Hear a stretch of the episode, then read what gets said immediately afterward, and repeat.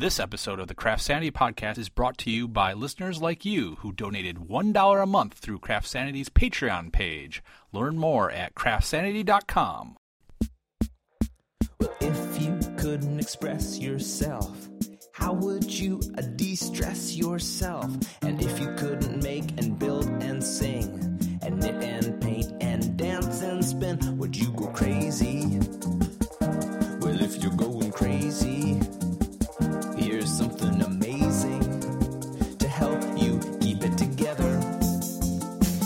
craft sanity, craft sanity. Art and craft creativity. Interviews with people who make. They are here to help keep you sane. Craft sanity, craft sanity. Craft sanity.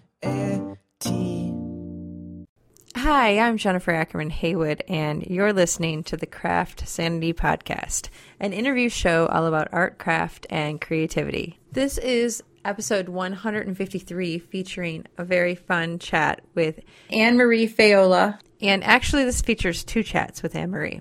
Here's a little backstory. So in 2013, Anne Marie came out with a book that shows you how to make a really fancy soap. And it's called Soap Crafting Step by Step Techniques for Making 31 Unique Cold Process Soaps. And at the time the book came out, I was contacted about doing a kind of a little blog tour. I was sent a kit of some supplies to try to make the soap. That was all really fun. I used soap mold for the very first time. I interviewed her and posted a little write up on my blog and then posted about the whole process of making soap and following instructions from the book. Well, that audio kind of sat there and never made its way into the podcast rotation because I think I actually was on a little podcast break at the time. Now that my show is back up and running, I got connected again with Anne Marie because she is launching yet another venture here. So, first, we're going to start out with hearing Anne Marie talking about how she got into soap making and building brambleberry.com and some of her other spin off businesses. And then the second part of the interview, we're going to kind of talk about what has happened since her book came out in 2013 and her latest venture, which is a, a product called Handmade Beauty Box.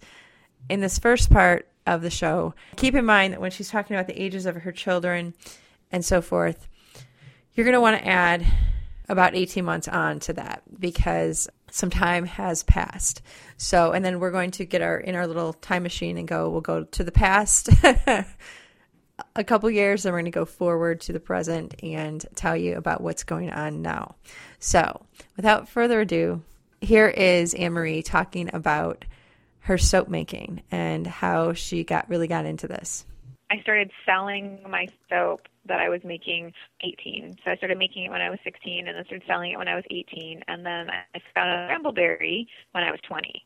Wow. So it just was a My yeah, it was just goodness. this series of really fortunate events where I was able to turn a hobby into a employee and now employs over 50 people, which is such a blessing. Has it grown to the point where people get into soap making and you know you guys pop up in the search engine and people are coming to you? We certainly have some fellow vendors that we share customers with, of course. We're not the only ones with the idea to sell raw materials to soap makers all over.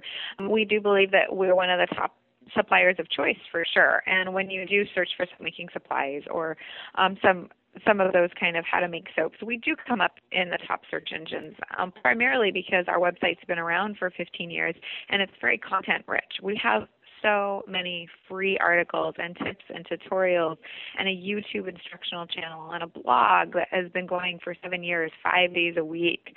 Uh, so we just have so much content. So people eventually do stumble upon us, and we hope that what they do, the company is able to keep them through great service after the sale and by providing quality products and standing behind our quality products too. Like if people have are making soap and they run into a problem and they're using our products, they call us up and we have fully staffed phone lines with people that are experts in making soap to help them with any questions they have. Who taught you how to make the soap originally, or did you just learn on your own?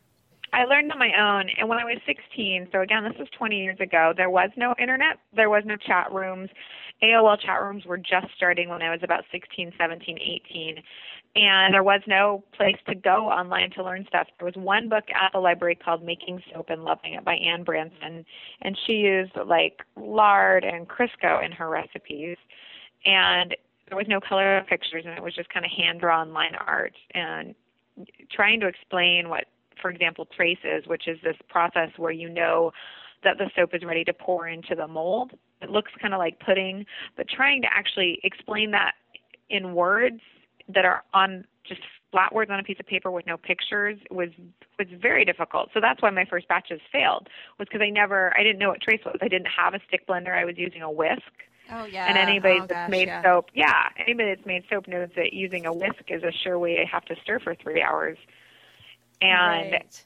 so that's how I taught myself, and that's why my batches failed time and time again was because I didn't have the tools and I didn't have the support to try and figure out how to make things work. But I kept trying, and thankfully, because my sixth batch finally actually traced and turned into soap. That first batch, what kind of soap were you trying to make? This is so funny. I rend- I'm a vegetarian. I've been a vegetarian my whole life. Grew up vegetarian, but I rendered my own tallow. So I went and got beef trimmings from the butcher and rendered my own tallow and made lard. And so I was trying to make lard soap with coffee grounds in it. Wow. And so was that hard as a vegetarian to to do that? It smelled really weird. Yeah. like you know, I I'd never smelled meat cooking. We had never cooked meat growing up in my house. I'd never eaten it. I mean, I was obviously around when I was out with people. They would eat it, but I was 16. I wasn't going out that much. Right. Um, so it was. It, it just smelled so weird. The oily kind of meaty smell was just ugh. It just it grossed me out. But I I wanted to make soap, and this book that I was learning from talked about lard. So I was like, okay, that's what I'm going to do. And thank goodness I didn't try to make olive oil soap because the soap never would have traced with a whisk ever in a million years. Right. Lard is a slightly more faster moving oil, so I finally did get it to trace. Oh my goodness. So, did you just start going with your own recipes or how did you progress? I feel like I'm saying, well, you know, I used to walk uphill in the snow both ways to get to school. But back then, there was no such thing as a lye calculator. And the way soap making works is you, each oil has something called a saponification value. And a saponification value is literally the amount of sodium hydroxide or lye that it takes to turn the oil into soap. Because you are you're actually using things like olive oil and palm oil and coconut oil, mixing it with sodium hydroxide, and that turns it into soap, which intrinsically it's you're like what i'm cleaning myself with vegetable oil that doesn't make sense but back then there was no lye calculator. So there was no like you just say i'm going to use 16 ounces of palm oil and 16 ounces of olive oil. How much soap should or how much um, sodium hydroxide should i use? There was none of that. So i actually started creating recipes on my own with the, just the mathematical formulations. Oh wow. and actually doing the math myself, which was great in hindsight because now I really have the scientific background in order to understand what's going on with the soap. If I just learned and just stuck everything in a calculator, I wouldn't know how to figure it out from scratch. Which is so that ended up being kind of a blessing in disguise. But so yeah, I started making my own recipes from there and just kept moving forward and learning how to make soap. And when I was 18 years old, I approached a my gym that I went to, and I approached the local hardware store, which you're not. This also is a small town thing. The hardware store was literally it was like the kind of everything store. People registered for their weddings there. I think I read Uh, that. Did you mention that in the forward of your book? Yeah. Yeah. Okay. Yeah. Uh, And and so I started selling my soap. I'm still made out of lard, interestingly enough, at those at those outlets and those locations, and just kept selling it at various stores and through my mom and through my mom's friends and home parties uh, throughout college. and how much was a bar of soap at that time? How much were you selling? Three dollars and fifty cents, and that was considered a lot of money for a bar of soap. Okay. And how much is a bar of soap now if you make it? so recipes that I put up on soapqueen.com. Um, I do tutorials every Thursday on soapqueen.com, and more often than not, than not, they end up being cold process tutorials. So many people were like, "I'm a tactile learner. I really want to touch this bar. Can I have it?" So we actually opened up an Etsy store just for Soap Queen tutorials, where you get a bar of soap plus the actual recipe and tutorial printed out in full color Okay. and those bars of soap are seven dollars. So in the 20 years that I've been making and selling soap, the price has gone up 100% basically. Yeah, and and people are getting a lesson with that. It sounds like the recipe. Yeah, that. yeah, because you know I don't, I, I'm not in the selling finished soap business. That's not that's not what I do. I help women and and men all over the world learn how to make soap, and then start their own small businesses selling soap and lotions and lip balms and that kind of stuff. So I don't ever want to end up inadvertently competing with my customers Right. By having an Etsy store at the same place that they're having an Etsy store. But on the other hand, I want to make sure I'm servicing our customers.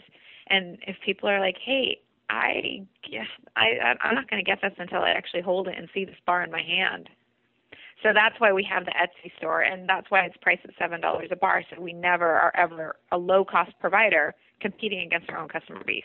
Because what what is the typical like when people look at your book and they or they buy supplies and they're trying to figure out like okay I want to start a soap business what is the going rate and I know it depends it really depends on what the ingredients are and what your costs are starting up but wh- what does a, a bar of soap go for in the marketplace now is there like an average or do you ever advise your customers on what a good starting point is for them to sell a bar of soap Yeah. So I mean, I think you a, a dollar twenty-five per ounce is pretty average right now.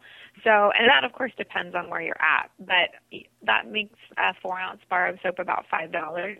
Okay And that would be the minimum. You know, if you're in New York City, sure, you can get twelve dollars for a bar of soap. If you package your soap gorgeously with you know ribbons and bows and labels, yeah, you can get fifteen to twenty dollars a bar if you're Wow. selling at Nordstrom's or if you're selling at one of the Neiman Marcus or a more higher end store. So it really depends on where you're located in the U.S., where you're selling to, how your product is packaged, how you're positioning it, right? Like, is are you a low cost provider? Are you only using organic natural oils? Are you perhaps importing all your oils from France and they have, they, you know, they've they've been harvested before noon, and they're made of you know little nubile fairies have actually done all your harvesting like who how is what's your positioning and and and where what is the outlet where are you selling it is this you know if you're selling at a farmer's market you can probably get five to seven bars of soap if you're selling at a really high end store of nordstrom well you can get fifteen bars of soap fifteen dollars a bar easy okay so it, it really does vary greatly on the, those different variables. But I'd say five dollars for a four ounce bar of soap is your floor. Like that's kind of the bottom that you want to be retailing for. right Which means, of course, that you're wholesaling for two fifty to three dollars a bar.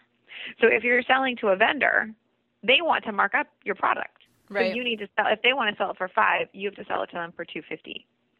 So you got to work back from that, and that's Exactly. a, a mistake that some people make when they first get into business is they don't set their price point where they can actually afford to wholesale, and that Exactly. kind of cuts mm-hmm. off an avenue of business there for them. And do you offer this advice on your website? Do you talk about the business side a lot, or is it mostly We just do. soap making? Okay, Yeah, so on soapqueen.com, which is where my blog is, um, and the reason I did soapqueen.com instead of putting the blog on Brambleberry is because I really SoapQueen ends up being a little personality driven. So it's like 25% personality driven. So hey, these are my favorite pins from the week. This is hey, these are pictures of my kids. This is what we did this weekend. But you know, this is how I this is my life. I want to be friends with you. I want to have a conversation with you. I don't want to just sell to you right. which is why it's on a different URL than brambleberry.com, which is primarily, which is solely the e-commerce site. But so on soapqueen.com, we do have an entire business section where I've been writing for seven years on business things, like how to make and set goals, how to write a business plan, how to get a credit card, how do you, you know, how do you set up a Facebook page, what's best practices for social media, all of those things that I encounter how to deal with a customer that hates you. Like all of those things that I encounter if something happens and I am struggling with it or I'm upset or I don't or if I have to go get advice from other people, right. I always will end up writing a blog post on it so other people can learn from the things that I'm struggling with. you feel like that's really strengthened your business? Yeah, I think it's really strengthened the relationships that I have with our customers. Ultimately, I believe that people buy from people they like. Right. and and I believe that the art of reciprocity does kick in. So I do believe that once they get great feedback and great advice and great recipes from me, eventually they will start buying stuff from Brambleberry. Now, is my coconut oil any different than the coconut oil they can get at a fellow vendors or even Trader Joe's? No, coconut oil is coconut oil is coconut oil. And so I want to make sure that's where that service after the sale comes in. Like I want to make sure that I'm supporting everyone from the start of their soap making process to the end of their soap making process. So that way they do keep buying from us and we have lifelong friends and customers out of it. Well, tell me a little bit about your Brambleberry. And so, when you were 20 years old, you'd been selling for a couple years, doing kind of like selling through word of mouth and very small scale stuff. And then, what was it two years later that led you to start um, rounding up supplies to sell to other people that wanted to make soap? So, I was selling soap. So I started making soap at 16, started selling it at 18, sold it all through college. I got my four year college degree when I was 20 years old. So I got it pretty fast. And that's because I did summer school and I always took more than a full load of classes. I had taken college classes while I was still in high school as well. So I did college classes as a senior in high school. So when I was 20, I was done with my four year college degree, and my degree is in psychology with an emphasis in criminal justice and I always thought that I wanted to be a police officer or work in the FBI. I ended up as a correctional officer. So I worked as a counseling intake department in the medium security prison, and then for the minimum security prison, I actually worked as a full-on correctional officer. And I was really, really, really bad at it. It was just, it, I was a terrible choice of professions for me. I have the utmost respect for, for anybody that does that job. It is very difficult job, oh, and for imagine. me, it was it was mental. It wasn't a difficult job physically. It was just mentally seeing people day in and day out that had never been given a chance. You know, they had been they'd grown up in households that that their parents were criminals or they had been abused as children right. or, you know, their I mean, I would read their case files and just realize they had never had a chance. And it was so depressing. And I started to really empathize with a lot of the people I was supposed to be guarding. And as a really cheerful, happy-go-lucky person, it was hard to see the whole cycle. It was also really hard when in the minimum security prison when I got my first person back again. Like they had been released, supposedly rehabilitated, and then they were back again. Oh, yeah. And that was that was really the turning point for me. So I quit my job. How long did you stay in that job? Only nine months. I did not last. And so I quit my job and I was like, well, I'm just going to start selling soap, right? Like soap, I, I've been selling soap part time. This isn't going to be hard at all. I'll just start selling soap at the farmers markets. And if this doesn't work in like three months, I'll start looking for another job. So I had business cards printed up and I started selling soap at craft shows and farmers markets. And literally within three weekends of selling and making a thousand bucks in a weekend Wow. with three dollar and fifty cent bar of soap. Not too shabby. I was I was like ding ding ding ding ding. Oh my goodness. There is something way bigger than selling soap here. I can help other women quit their jobs that they don't like and that they're not good at or they're not being fulfilled at and they can sell soap. And Right. it's this flexible lifestyle and they can stay home with their kids. Oh my goodness, I can change the world. Yay. and so I I literally I put fifteen thousand dollars of raw materials on a credit card and three weeks later, the semi truck pulled up to my little house at a thousand square foot house in a residential neighborhood and started unloading all these supplies. And and like I just I shoved all this soap and all these fragrances and all these colors in this little tiny house, put up a Microsoft Word web document. Um, my email was brambleberry at prodigy.net of all things. prodigy.net. Like th- that company's not even in business anymore. But the thing is, that's what people had to use. Yeah, because I'm the same age as you, and it's it's cracks me up. Because yeah, we did not have these pretty options on the web that we have now. By any, yeah. Oh no! I mean, like, and I would, you would call me to place an order, and I would write down your credit card number, and then I would call my dad, and I would use his credit card processing um, terminal at his company. He's a doctor at his facility, Oh wow. and so I'd have to explain to people, okay, when your credit card statement shows up, it's going to say Ontis Incorporated because that was the name of his company at the time, or his his clinic at the time, and it was so like Square did not exist.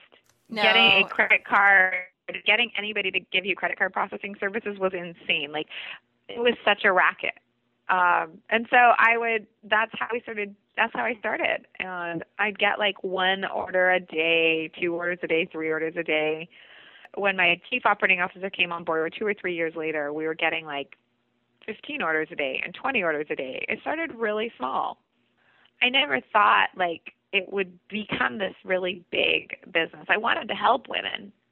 And I really knew that it was like this awesome do it yourself type of Mary Kay idea where you're selling beauty products to people that you're creating yourself and customizing yourself. But I didn't realize how viable it would be for so many thousands of people out there. And so now, how many orders a day would you say you get? Well, depending on depending on the time of year, like today we'll get like 220.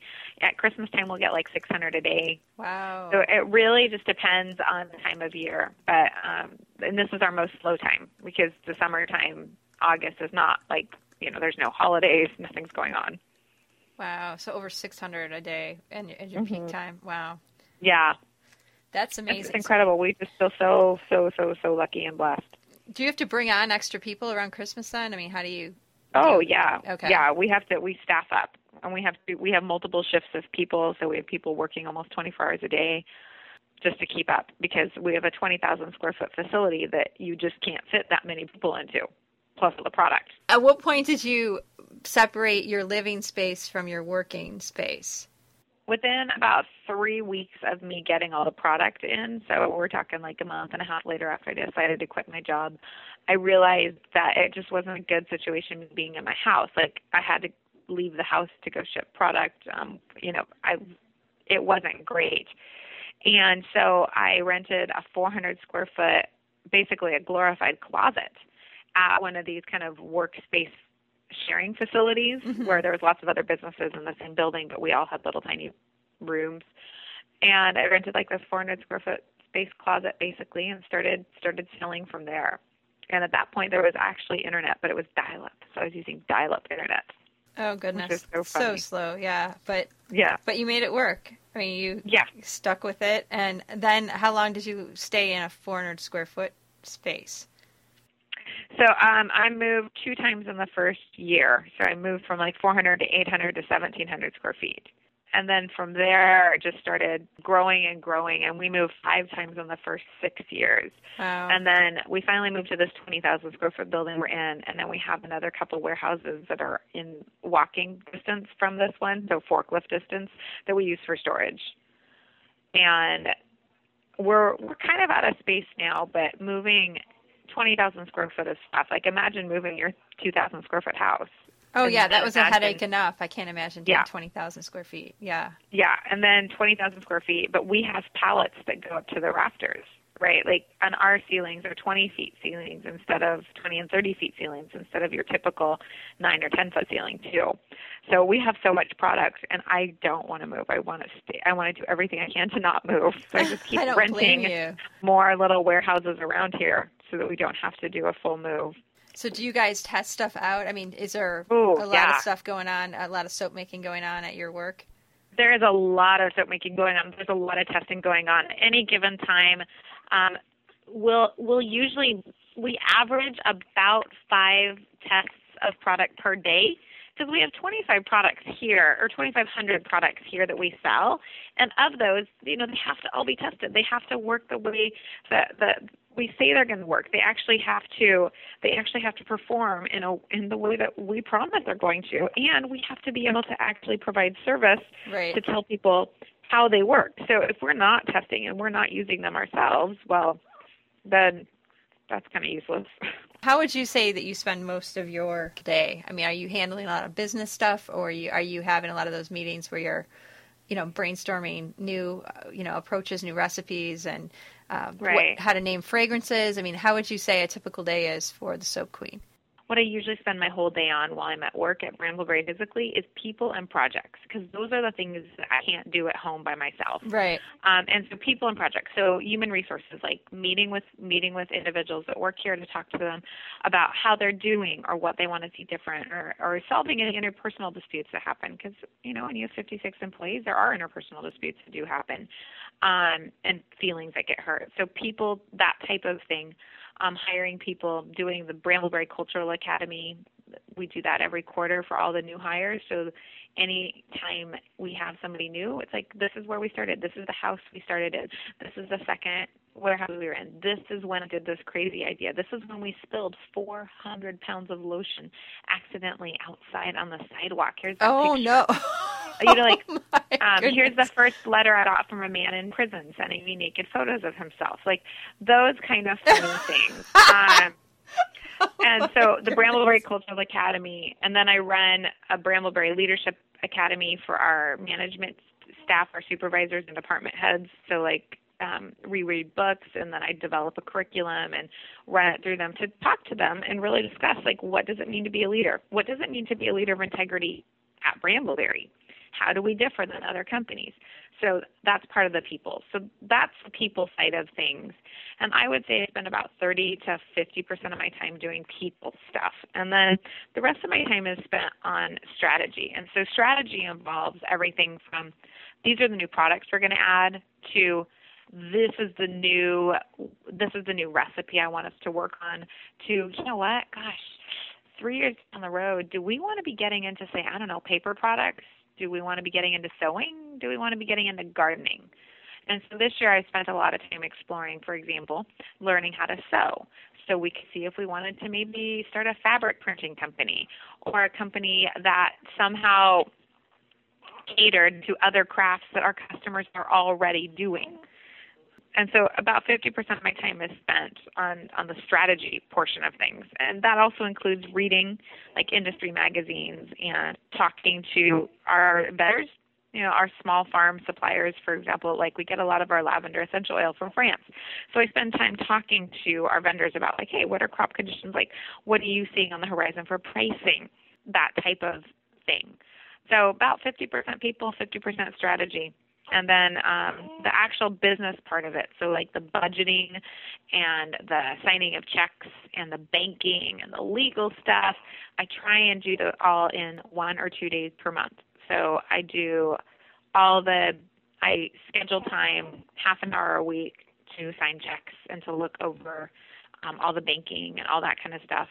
And then I'd spend one day per month informal meetings talking with about budgeting, talking about goals, talking about stuff that we were supposed to do the month before. Did we do it? Do we have any corrective action on that? And then I spend about, for that meeting, I spend about a day preparing my reports as well. So looking at the metrics that I should be looking at. Um, and the metrics that I look at are the marketing metrics. How many people visited a Facebook page? How many people visited our blog? How many of those people bought from Brambleberry? Was there something we did that was really amazing that people really wanted to buy from? Um, do we need to be developing some new promotions for next quarter, for next month to drive sales? Do we have a product that I bought too much of because I made a mistake with forecasting? If so, how are we going to move that? So I spend about a day working on all the numbers for that meeting. You have an amazing handle on organization and business skills. I mean, have you taken classes in that too, or are you just somebody who kind of came to the table very organized and have just kind of been able to learn as you grow as a businesswoman? Well, that's that's a great question. So I'm ruthlessly disciplined. Um, that is definitely it is like I set goals for myself and I don't like I haven't missed a workout goal in 347 days. Wow. Um, and that includes the day I took I I set my goal really low for the day I gave birth and the day after, and I still I mean I just ran my first mile since the baby was born just this week, so I'm not like killing it on the workouts. But like I haven't missed a goal for 347 days for that. Um, so I'm just ruthlessly disciplined about that kind of stuff. But yeah, I have taken classes. When I uh, was 24 years old, I went back to school to get my master's degree in business. So I went to MIT for their entrepreneurial master's program, which is a summer program for busy executives. And then I also got a traditional master's degree with all the traditional, like, you know, big finance type courses, macroeconomics and microeconomics and, and statistics and that kind of stuff. And I would say that even with those that formal training, I still need to do continual learning every single week, every single day. Like there's always something new to learn. So I'm constantly reading the top sellers for business books on Amazon and trying to see what people are talking about and what best practices are. And I try really hard to also read some of the top business magazines every month. So, like Fortune Magazine, Inc. Magazine, Fast Company. Those are the three that are must reads for me because there's always something new to learn, always new things to be growing with. And now that I have kids, I can't go to the business conferences nearly as much as I used to. And so I really need to be disciplined about making self study a priority and a habit. Do you write all these goals down, or how do mm-hmm. you? Yeah, yeah okay, I so have a so in my in my closet, um, I have a I have my goals for the week, and each one has a check mark. And every single day, I check it off with a with a smiley face, or it gets an X, which means I didn't do it. Every single week I go through and if I missed a goal, I score myself on a percentage. So it's like how many did I get 34 out of 35 goals? And then I write down what the percentage was and if that's an A or or not. And that's not just fitness. It sounds like that's is right. that everything. Yeah, like uh, right now, like my goals, my goals um, are super simple for this week. It's like floss because I realized I wasn't flossing every day. Because hey, again, with a new baby, you don't want to spend the three minutes flossing. Right. Floss, um, floss, take my probiotics, my vitamins, and my iron supplement. Because of course, with the new baby, being the little vampire she was in my womb, I'm low on iron. Um, so floss, uh, do five minutes of boot camp every single day and that's in addition to trying to get in a walk every day. But do five minutes of boot camp every day. Two more that are on there, and I'm a little sleep deprived, so I'm not remembering. Oh, there we go. Wash my face every night. That sounds like it should be a really easy one, but again, new baby, all of a sudden you're like, I'm just going to bed. Yeah, no, I think a lot of people do that. They get exhausted, they don't brush their teeth, they wash their face, they just go to Yeah. bed, and and then Yeah, you're like, so, like- wow, yeah, I And so my habits, you know, so like when the baby's one and is sleeping through the night, yeah, you better believe that those goals will be a little more aggressive. Right. But right now, just surviving sounds like a great goal. Has this rubbed off on some of your employees? Do you have other people setting goals, or are you the only one Oh that yeah, has a list in no, our no, our so first of all, yes, baby steps lead to great results over time. Like having a really great marriage, a really great business, a really great uh, physique, uh, good nutrition. Those are all boring, mundane goals every single day. Like I make kale juice for my family almost every single day. The goal is five days a week. Like that is the most boring thing in the world to drink every single day, but that's what is a basis for good nutrition. Like making sure you're doing these tiny little things every day, and it's boring to do the same thing day in and day out. It's not the big overnight success. It's not the big things that are moving the dial so much. Um, but that is what eventually, over time, when you look back over the year, moves the dial a really long way. Right. Uh, but yes, it's definitely rubbed off on all of our our management team. So our management team all sets goals for themselves for the year, and then they break those down by quarter, and then they break those down by month, and then we meet monthly to talk about what their goals were. And that meeting is four hours long, and each person has about half an hour to talk about update the entire rest of the team on what their department did that month and how they did on their goals. And if they didn't meet their goals, what corrective action we're going to do. By corrective action, it's a, okay, you didn't meet your goal. Well, let's look at why you didn't meet your goal. Okay, what obstacles are there? How can we remove those obstacles? Uh, and then we all try and work really hard as a team to help and support everyone's goals. And when we all meet once a month and we all know what everybody's working on, well, it's a lot easier to help them um, make sure that they are successful. So, like, if the warehouse manager's goal is to have 97% of products in stock, well, then marketing isn't going to come up with a promotion to push products that next week that might put our warehouse manager's products out of stock. So Right. they they then work together more closely for long term success, that type of thing.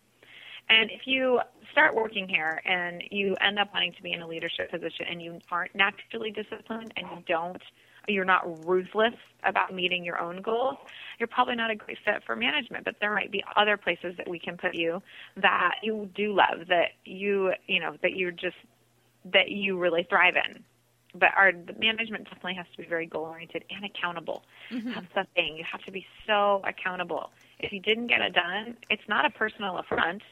It's not like you're a bad person because you didn't get it done. But you got to figure out how to get it done. Right.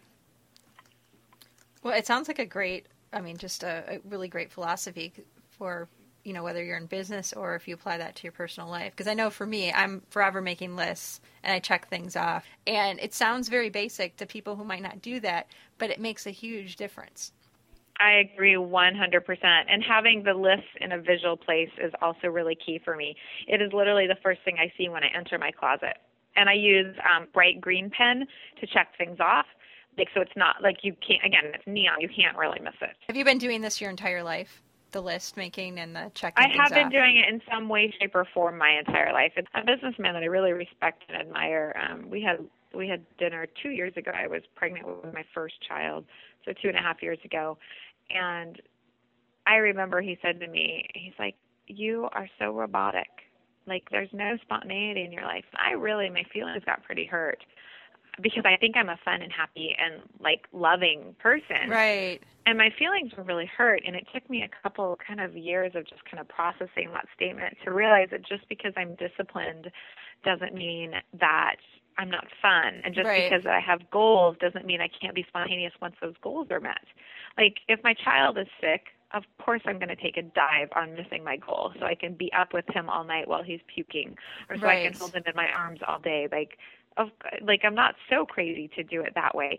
But having a structure gives me a lot of freedom within that structure. So I know what to expect. My kids know what to expect. My husband knows what to expect.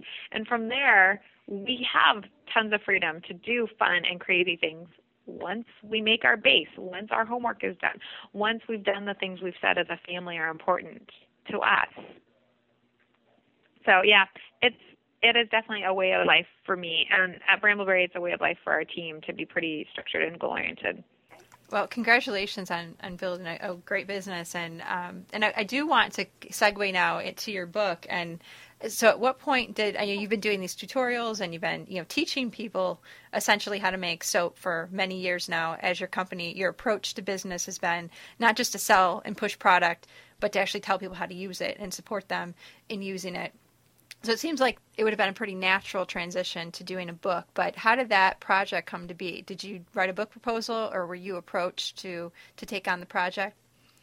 So it was so exciting to to have the blog and to have readers and watch that the reader base was growing and get really good feedback. Like some of our blog posts have 200 comments on them now. I mean, like it's just amazing. There's that many people that are interacting and saying, "Yeah, I'm interested in this. I want to invest time in you. I want to talk to you about it. Let's talk about this." And so the blog was really fulfilling and it was really fun and it was such a great creative outlet that when I got an email um, two and a half years ago from Storey Publishing saying, "Have you ever thought about writing a book?"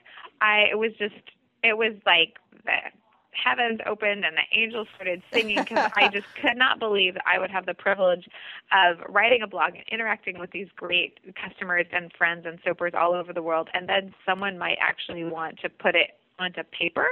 Like that was just it was it was so wonderful. So we wrote a book proposal and by we I, I came up with the, the proposal and then I gave it over to our marketing director who put some pretty graphics on it and we sent that over to Storey and for the most part Storey said, Yeah, we like the way you've organized it. We like the we like the projects you want to do. We like the point of view you want to do. Uh, we because I'd written up what the point of view was going to be in terms of it being beautiful photos and more like a coffee table book almost. And then we started writing, and it took over a year of writing and refining the recipes before I was happy with all the recipes in the book and felt like they were foolproof for someone that had the experiential basis to make the recipes. So, for example, we have some basic recipes and then we have some difficult recipes. If you're just starting to make soap and you start with a difficult recipe, you have probably a pretty not so good chance of success. It doesn't matter how good that recipe is. Right. Um, and so it took a whole year of doing that. And in that year of writing the book and getting it ready, my husband and I decided we're going to start trying for a second child. And so I was, I got pregnant. Uh, okay, I guess about 10 months ago, 11 months ago, because she's two months old now, almost in my arms right now.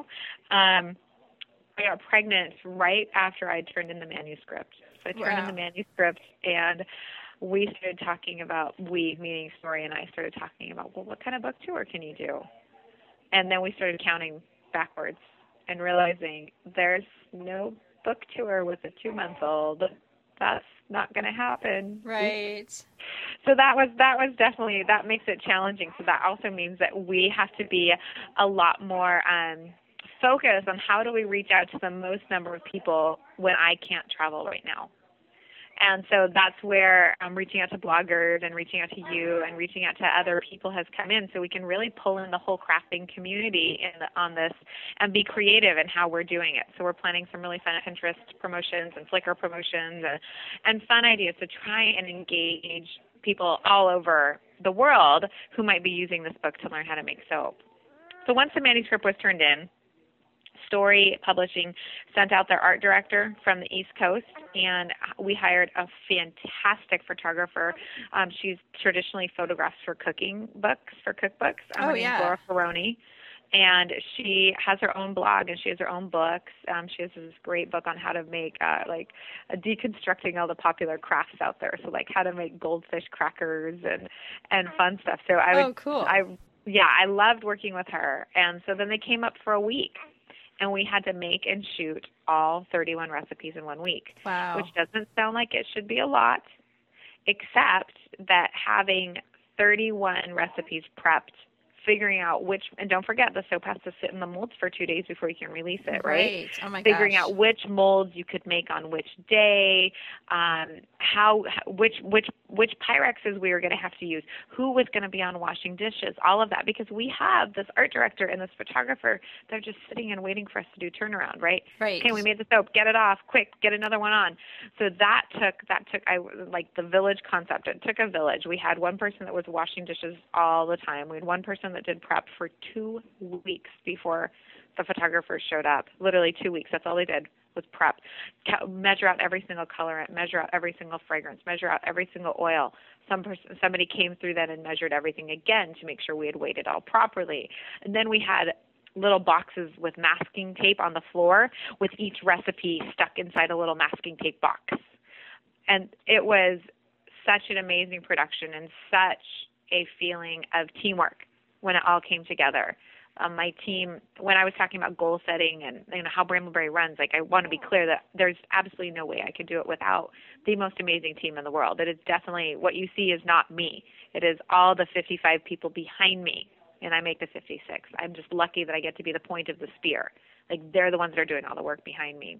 If you want to just explain kind of the approach you took to giving people that background and then, you know, following it up with recipes. So how is the book structured Oh, of course. Yeah. So the book is structured. Um, first off, I go off and I, I explain the science. Like, if you want to know exactly how and why soap works, I explain the science. And then I explain some of the basic terminology that's used with soap making. So if you're on a craft forum online, because there's lots and lots of resources online, and people are using acronyms, or you're like, what is SAP value again? What? Or what is Right. RBD stand for? I don't what. You uh, know, I explain what those are and the terminology, and then I go into some of the popular oils that are used in soap making. Are they every single oil that can be used? Nope. They're just the popular ones that tend to be most often referred to. And then I touch on the equipment that you actually absolutely need and some of the equipment that's nice to have. And then I go straight into a very basic recipe. And the reason I went straight into a very basic recipe was because if people are anything like me, they're literally going to flip ahead to page 31 where the recipe starts, and that's, they're not going to read one single thing, and they're just going to do the basic recipe. Um, and then from there, it's building on color concepts, building on swirling concepts, building on food concepts, like how do you make cupcake soap? How do you put pumpkin puree in? What if I want to make soap with milk? Like all of those concepts. And for every single swirling or cool design concept, we also have the illustration for how the swirl actually happens because a swirling usually takes like a chopstick or a tool and you you make swirls with this tool. And so we actually have drawn out what that what the motion is you're going to be making with your hands. Um, and so hopefully that way as many people as they as as make this make the recipes can be super successful because hopefully we've taken all the guesswork out of everything. Like this is exactly how much color you need to make exactly this this bar of soap that is pictured right here. And then at the end we have a frequently asked questions section and a terminology section for like a quick reference guide.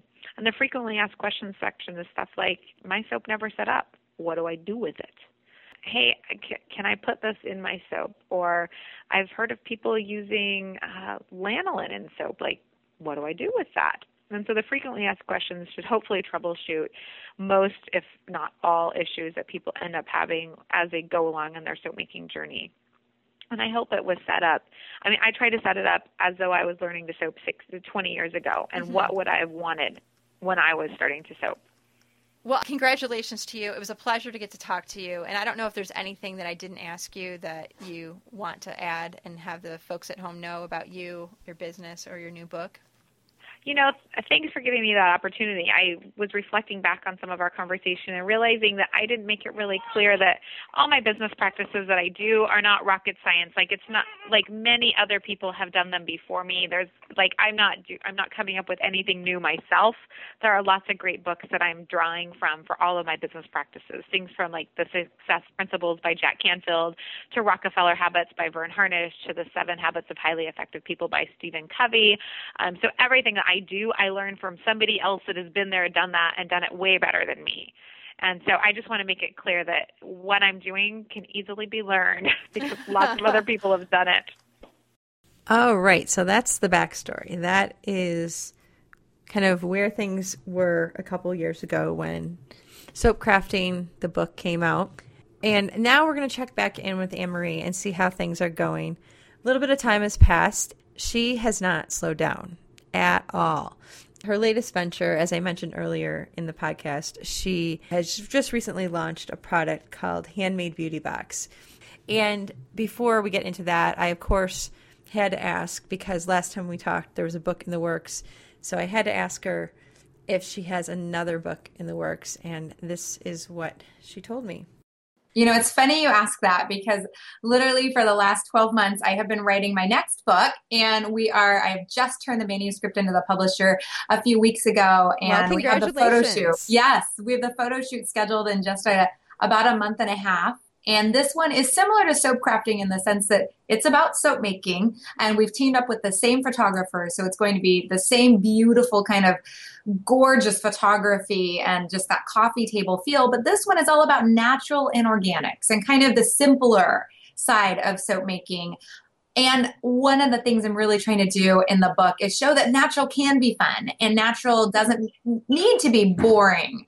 And so that's one of the things I'm really excited about with the upcoming book. And so that should be out in 2016. Okay, so it's going to be yes, next that'll year. be next year. Okay. Mm-hmm. Well, that's exciting. So you're are you working with Storey Publishing again?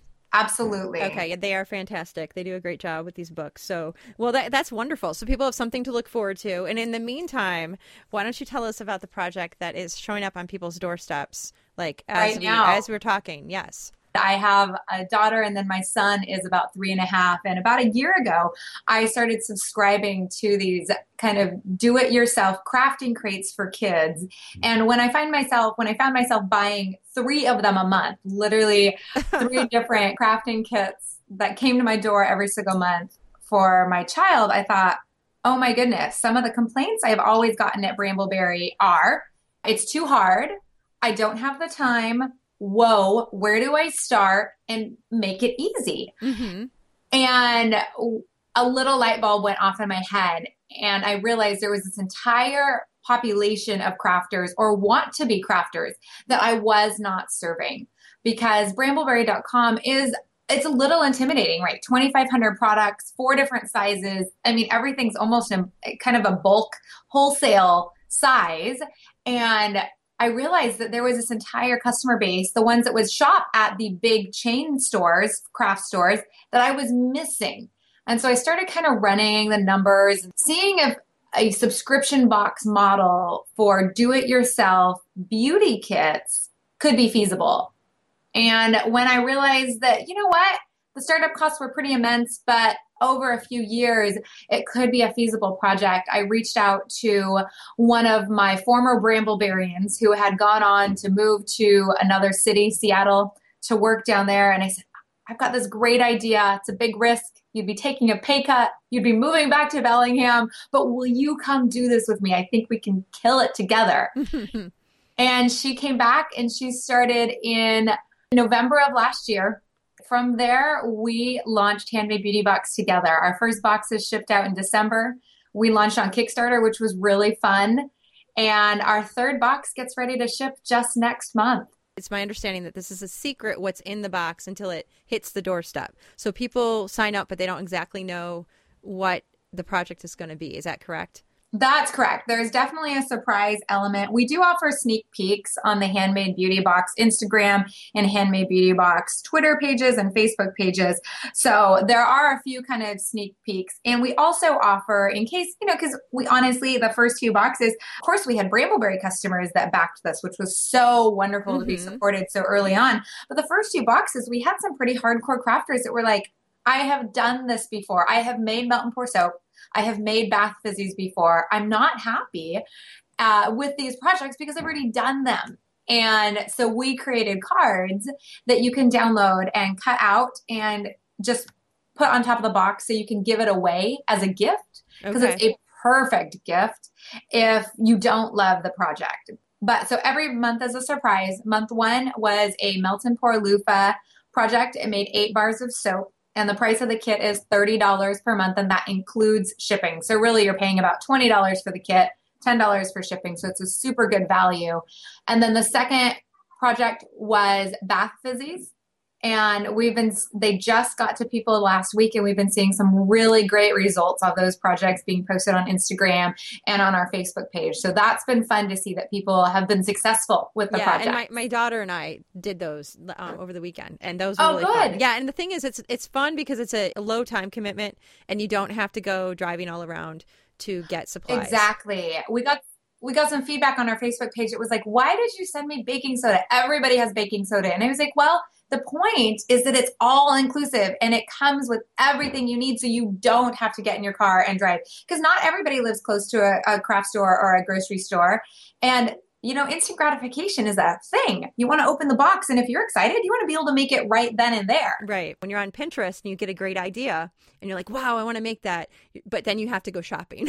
and, and right. Then, and know. we also we also looked at this as a way to get relationships going and jump started as well because we tested all of these with girlfriend parties. So having people over to my house or over, or Courtney did stuff, or Brittany, one of the other gals in the office, w- would actually take our project ideas and have a party for five or six people and be like, all right, this is what we're making and then kind of let the other people that didn't know what they were doing go to town and make the projects. And what we really found is that activities doing meaningful activity together brought the groups together in a very different way than going out to a restaurant passively eating and drinking and then going home the creating part, the I did it myself, kind of that everybody is high fiving type of feeling at the end, really brought something special to the different groups that did it. So I can completely see getting a group of girlfriends together, getting a few of the boxes, and then everybody getting together once a month as like the new cool hip DIY book club the thing is it's just you've made it easy because you know if you factor in your gas money and your time and i don't know about you but as a mom my time is my most valuable commodity right now. I mean, they're, they're, you know, someone can give me a load of cash and put it on the table, so you can have this money or you can have more time, and I would choose time every time. and again, that's really where this idea hit me after I had kids and found myself unable to go to the craft store. I did not understand the idea of crafting DIY boxes until I had children, mm-hmm. because then all of a sudden it was like, oh no no no, you are going home directly at four forty five because your meal needs to be on the table for these kids by five thirty, and you, I mean, I didn't understand that time commodity until I had children. And now I really get it and really see the value in the subscription boxes. And so I subscribe not only to kids' craft boxes, but I have a monthly tea box I'm getting now. I have a clothing box. Um, I have a gluten free food box. So, so you've really, really studied this model. You've studied it. So you're Oh yes. Yeah. At one point I had 38 box subscriptions for one month. I mean, we are talking because I wanted to see in terms of when I was opening the boxes, what made a difference? Was it packaging that made the difference for me? Was it the instructions? Was it the online experience? How did they react when I canceled their boxes? As of course, my budget did not permit me to keep 38 monthly right, boxes. That's a lot of boxes. Yep. What sort of marketing materials did they send me? How often did they send them? How did they phrase them? How did I feel when I got them? We tore so many different boxes kind of apart to see what models and what we liked the best what we decided is that having a beautiful box, the, the handmade beauty box is this gorgeous, bright pink printed box was actually a very valuable thing because one of the things we want people to think about when they get their box is we literally want them to feel like it's Christmas morning all over again. Like, wee, I got the box, right? Mm-hmm. And So recognize invest- the box too. You yes, recognize it. absolutely. So we invested more in the box. And then the printed materials right now, they're not being printed on thick, glossy paper because when I was ordering my boxes and we were talk we would open them up and everybody would talk about them in the office, that was not a selling factor to me. The printed paper inside was not the big selling factor to me. How it was packaged was a big factor to me. How it looked when I opened the box was a big factor to me. But the actual quality of the paper wasn't a huge factor to me. And so when I'm looking at the costs and benefits, I'm like, ooh, 17 cents extra to get glossy thick paper versus the price for the matte thin paper. So those are kind of the decisions we were making when we were doing the research and development with all those boxes. Are these going all over the world, or just are mostly in the United States, or where where are the box? Right now, they're going only in the lower 48, and that's because shipping restrictions from the Department of Transportation. Oh yeah, don't let- about that. Yeah, Right. Some of those products just can't go in airplanes. And we're so excited because the first crop of three month subscribers that signed up for three months will be dropping off next month. So we get to see next month kind of what that churn rate is and how many people do re up. And then find out, okay, you didn't re up. Why didn't you re up? Was it the quality of the products? Was it the projects themselves? Was it just that you had wanted to support me early on? Like, so that's going to be a really interesting thing that we work on next month. So right now you offer three month, six month, and is there a, a one year? Yeah, so there's a one year, a three month, and a 12 month, and you end up saving about 10 to 15% for the 12 month. I think it's 7% for the three month. What I like about the box is it's not something that you have to clear three hours or four hours of time where you have to focus very intently. These are quick projects that you can do and start using the product almost immediately. Making beauty products is something that's kind of a something that I don't have, you know, tons and tons of experience with. So it's fun to just be able to open a box and get going with my daughter who is nine, you know, and she could re- read the directions and together, you know, I let her read the directions. I'm like, okay, what's the next step? You know, and she was able to do this and we did this together and we had a great time. That's great. I'm so happy to hear that. And for people that are even more visual learners, we do have a live Google Hangout every single month where you can watch me craft that month's project for free and ask me questions live on air. And I can answer all of them. You can watch me make it, all of that. Because some of our, some, like you were pointing out, this is perfect for the beginner as well. And so some of them may be even more intimidated than than other crafters and so we do have a live google hangout every single month so people can watch me making it not just read the instructions So when is the live Google Hangout? So people know if they want to kind of get an idea of when um, to, that fits into their schedule. So when do you typically do that each month? they vary every for every month they do vary just a teensy bit what we've tried to make them on the third thursday of the month and then we do email out all the subscribers with when it's coming and we put it on the blog as well Is that there for people that if they miss the live version, do you keep it somewhere where they can see it later? uh, the google hangouts unfortunately do not record Oh, okay. which is a real Google which is a needs real to get drawback. on that. I know. Well, and in the future, in the future, in the eventually, um, as you know, as a as a business owner, you always are looking at your pennies and uh, you know dollars and pennies. right. But eventually, I would like to be able to upgrade to a paid a paid model that does store for people. That would Right. that will be definitely a goal for 2016. As you go about things, and are you feeling good about the launch of this box? When the first boxes went out, like Courtney and I were beyond euphoric. We felt amazing and felt so good. Now we're, you know, we're into month three. So we're into the we're into the actual reality. We're past the planning stage. You know, the planning stage is so fun. The That's so branding, exciting. Yes. the website design, like all that's actually really fun. The selling and the actual kind of climb up the mountain, the doing Mhm. is always the journey, but that's also less fun. So to answer your question, I feel very confident in the model and in the brand and we're still trying to figure out the perfect mix of hard versus not hard projects and what sort of support after the sale that customers need like that google hangout by the way uh, that's one of our major kind of ways we want to support people and that is on the fourth thursday of the month not the third. So i was wrong there. And that's one of the ways we're doing it. And then you know our blog and facebook and social media is another kind of way we're trying to do that. So we're working now like i was saying on figuring out what the model needs to evolve to now that we've done the initial push to get all those initial first subscribers through Kickstarter and through the Brambleberry newsletter. Because one of the things that I really do for all of my companies, um, the retail store, this handmade beauty box, um, another couple of projects that I'm working on is I run them as separate companies. So they have different UBI numbers and they're run as different companies. And the reason I do that is so I can have a really clear understanding of my costs and have a very clear separation between letting one company support the other one and letting one company hide in the shadow of another one. Um, it's very hard to figure out if something's profitable if everything's just into one giant kind of bowl of expenses.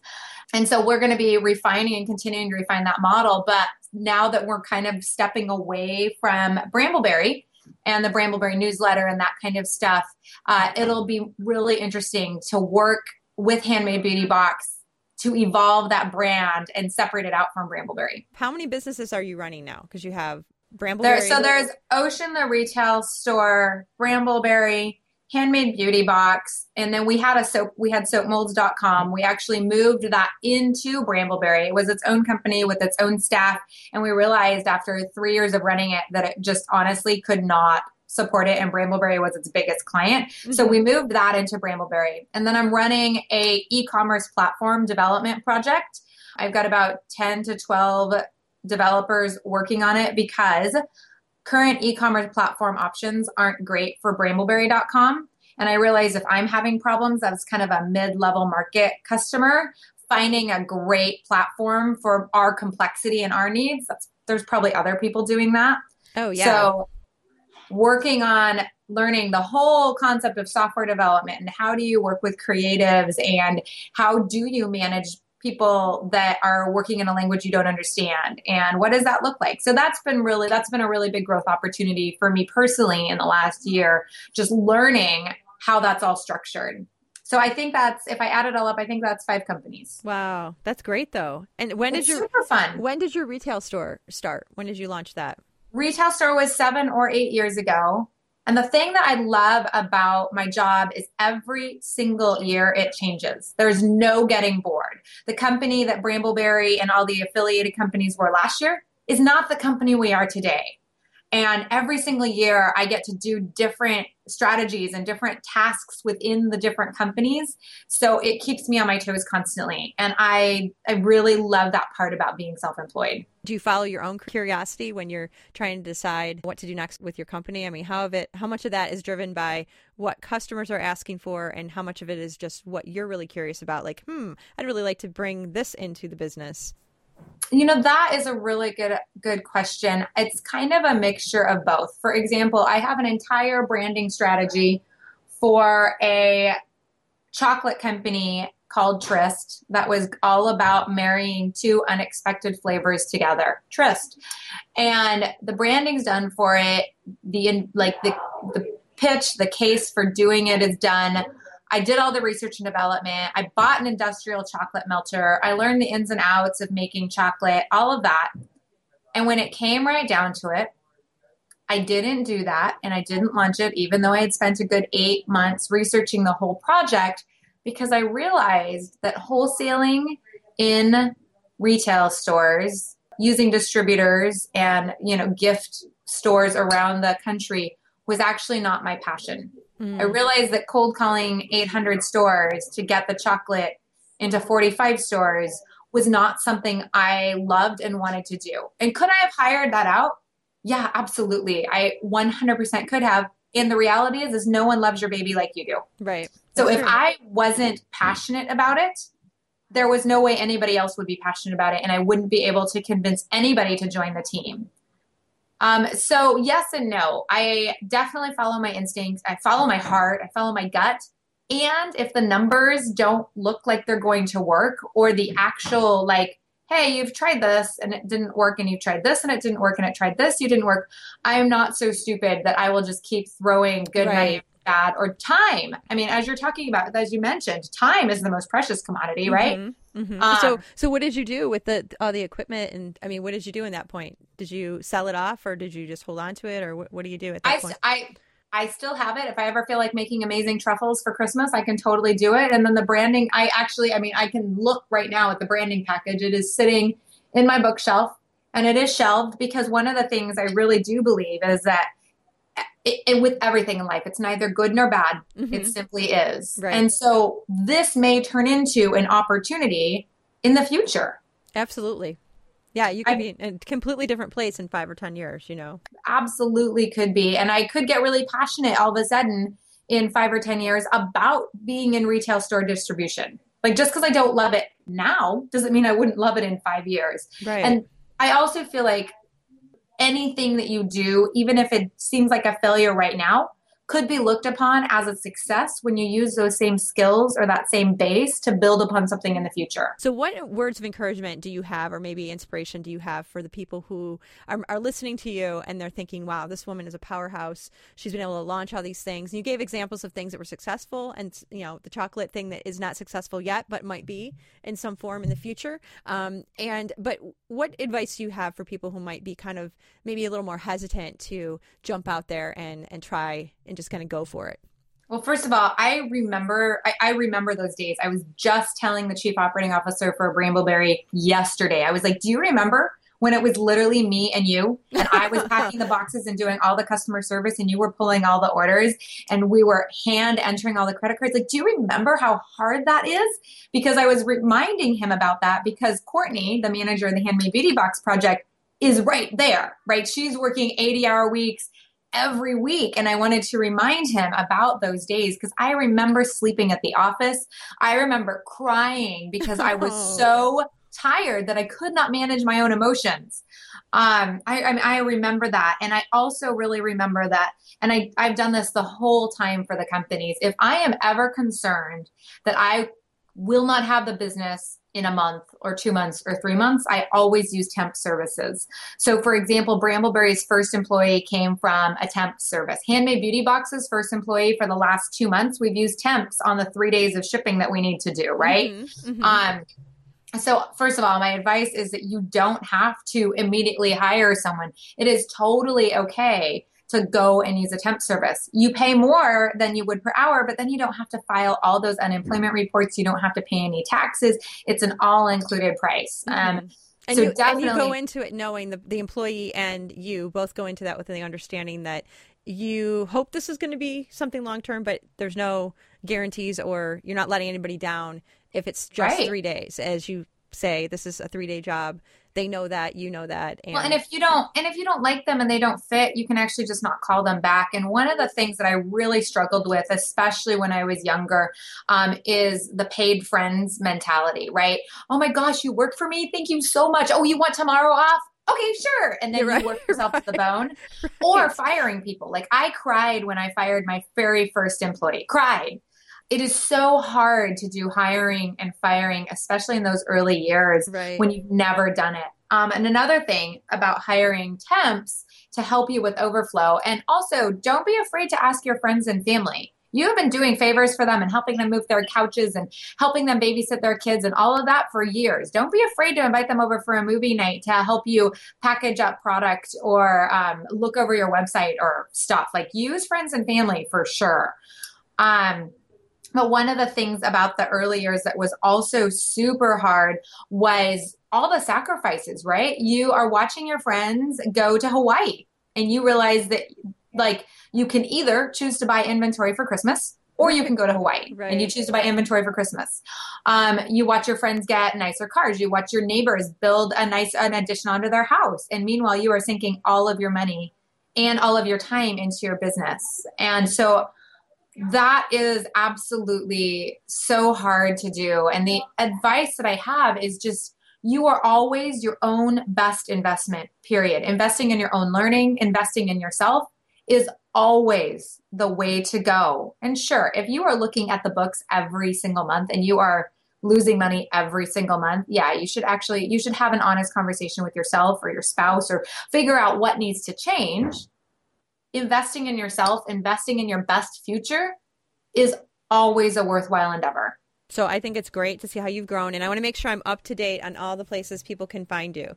So obviously, brambleberry.com is the one-stop shopping for anything soap related. I see you also can- have candle supplies, mineral makeup, which is awesome. I love mineral makeup, Mm-hmm. um, and so all the supplies um, can be purchased there. What other websites? Because the Beauty Box is what is the website web address for the Beauty Box? So handmade beauty box is handmadebeautybox.com. And then my daily blog is soapqueen.com. I try and blog every single day. So it's a mix of DIY stuff like, hey, here's how you make, uh, for example, we just did uh, Marsala lip balm, which is Pantone's color of the year, right? So here's how you make that. Today we ran an interview with someone that started a small business and we thought her story was inspirational. Uh, tomorrow I'll write about how to do a newsletter. And then this last weekend, I wrote about one of my goals for the year, which was to be more authentic and more vulnerable with people. Uh, so it's kind of a mix between business and personal. And it tends to be about 75% business and crafty related and 25% personal. So soapqueen.com and then soapqueen.tv has over 60 instructional videos on how to make bath and body products in your own home. And we have about 8 million views total over those 60 videos. And that's you. really fun. Oh, it's super fun. And then Instagram and Twitter, I'm at Brambleberry. I have a Tumblr blog, which is Soap Queen. Uh, so it's it's a really fun fun thing. And if you're ever in Washington, our retail store is called Otion, like lotion without the L, so O T I O N dot com, and we'd love to have you visit. That's great. And and people can find and you guys are located right where is the retail store? The retail store is right downtown on Holly Street. It's 301 West Holly. There's a donut store right across the street. Okay, so, you can get some to get donuts and then go go Yes, shopping at your store. Absolutely. Yeah, that's awesome. Well, congratulations to you. I am so glad to see that things are just continuing to evolve and change and and keep you energized. I, I think that's great, and what a great example for your kids too to see um, their mom out there just you know d- doing what she loves and also you know you have a team of people that you're creating a great work environment for them to be creative as well so that's one of the things too that as small business owners grow and, and get their ideas out into the world they actually uh, create really cool jobs for the people around them so it's kind of a win-win for everybody around You give back to your community by creating jobs. That's Yes. one really great way to do it. well thank you so much for your time i really do appreciate it Thank you so much for the interview. I really appreciate it. All right. I know every time I talk to Anne Marie, I just think to myself, wow, this woman is organized and on top of it. And I think it's awesome. Thanks to Anne Marie for being a guest. Uh, it's been really fun to have you on the show. Just so you guys can get a chance to experience this handmade beauty box concept, uh, Craft Sanity listener will win a one month subscription. So you'll get one box that will show up on your doorstep. If you're interested in entering to win, you can go ahead and visit craftsanity.com under the blog post for episode 153. Leave a comment and we'll get you entered into that contest. I'm going to pick the winner on February 6th. Please note that because of the contents of the box, some of the ingredients are a little bit tricky to try to send through customs. They really don't like that. So, unfortunately, this box can only be sent in the United States currently. However, if you're an international listener and you win, what we could do is have you pick a friend in the United States that you want it to be sent to. So I really want to thank you all for tuning in. I also want to thank my friends at acshomeandwork.com for sponsoring the show. They're going to continue to sponsor for 2015, which is fantastic. My friend Ted over there is he is the owner of the company and he has been very supportive of Craft Sanity and I really do appreciate that. I'm actually working on some exciting things that I'm making with the flour sack tea towels that, that Ted sells over at ACS. I have been doing some printmaking and I'll probably be teaching some workshops on how to print on these tea towels because I'm finding that because I am kind of known as a crafter and a podcaster and a craft journalist, I don't know how many tea towels I will sell because I think people really want the knowledge from me as opposed to the products. So I'm kind of in that that phase of like trying to launch something new. And so, what I'm going to do, I think, instead of giving you guys finished products, I'm going to be putting together some instructions to make some things. But getting back to ACS Home and Work, I do have to tell you folks that I had a business meeting with Ted last week, and it was very sad to learn that they had like a pipe break in their ceiling. Like, it got really, really cold here in Michigan. And I was imagining, like, some maybe water on the floor kind of situation but no, they had like a pipe break and water gushing from the ceiling onto the floor.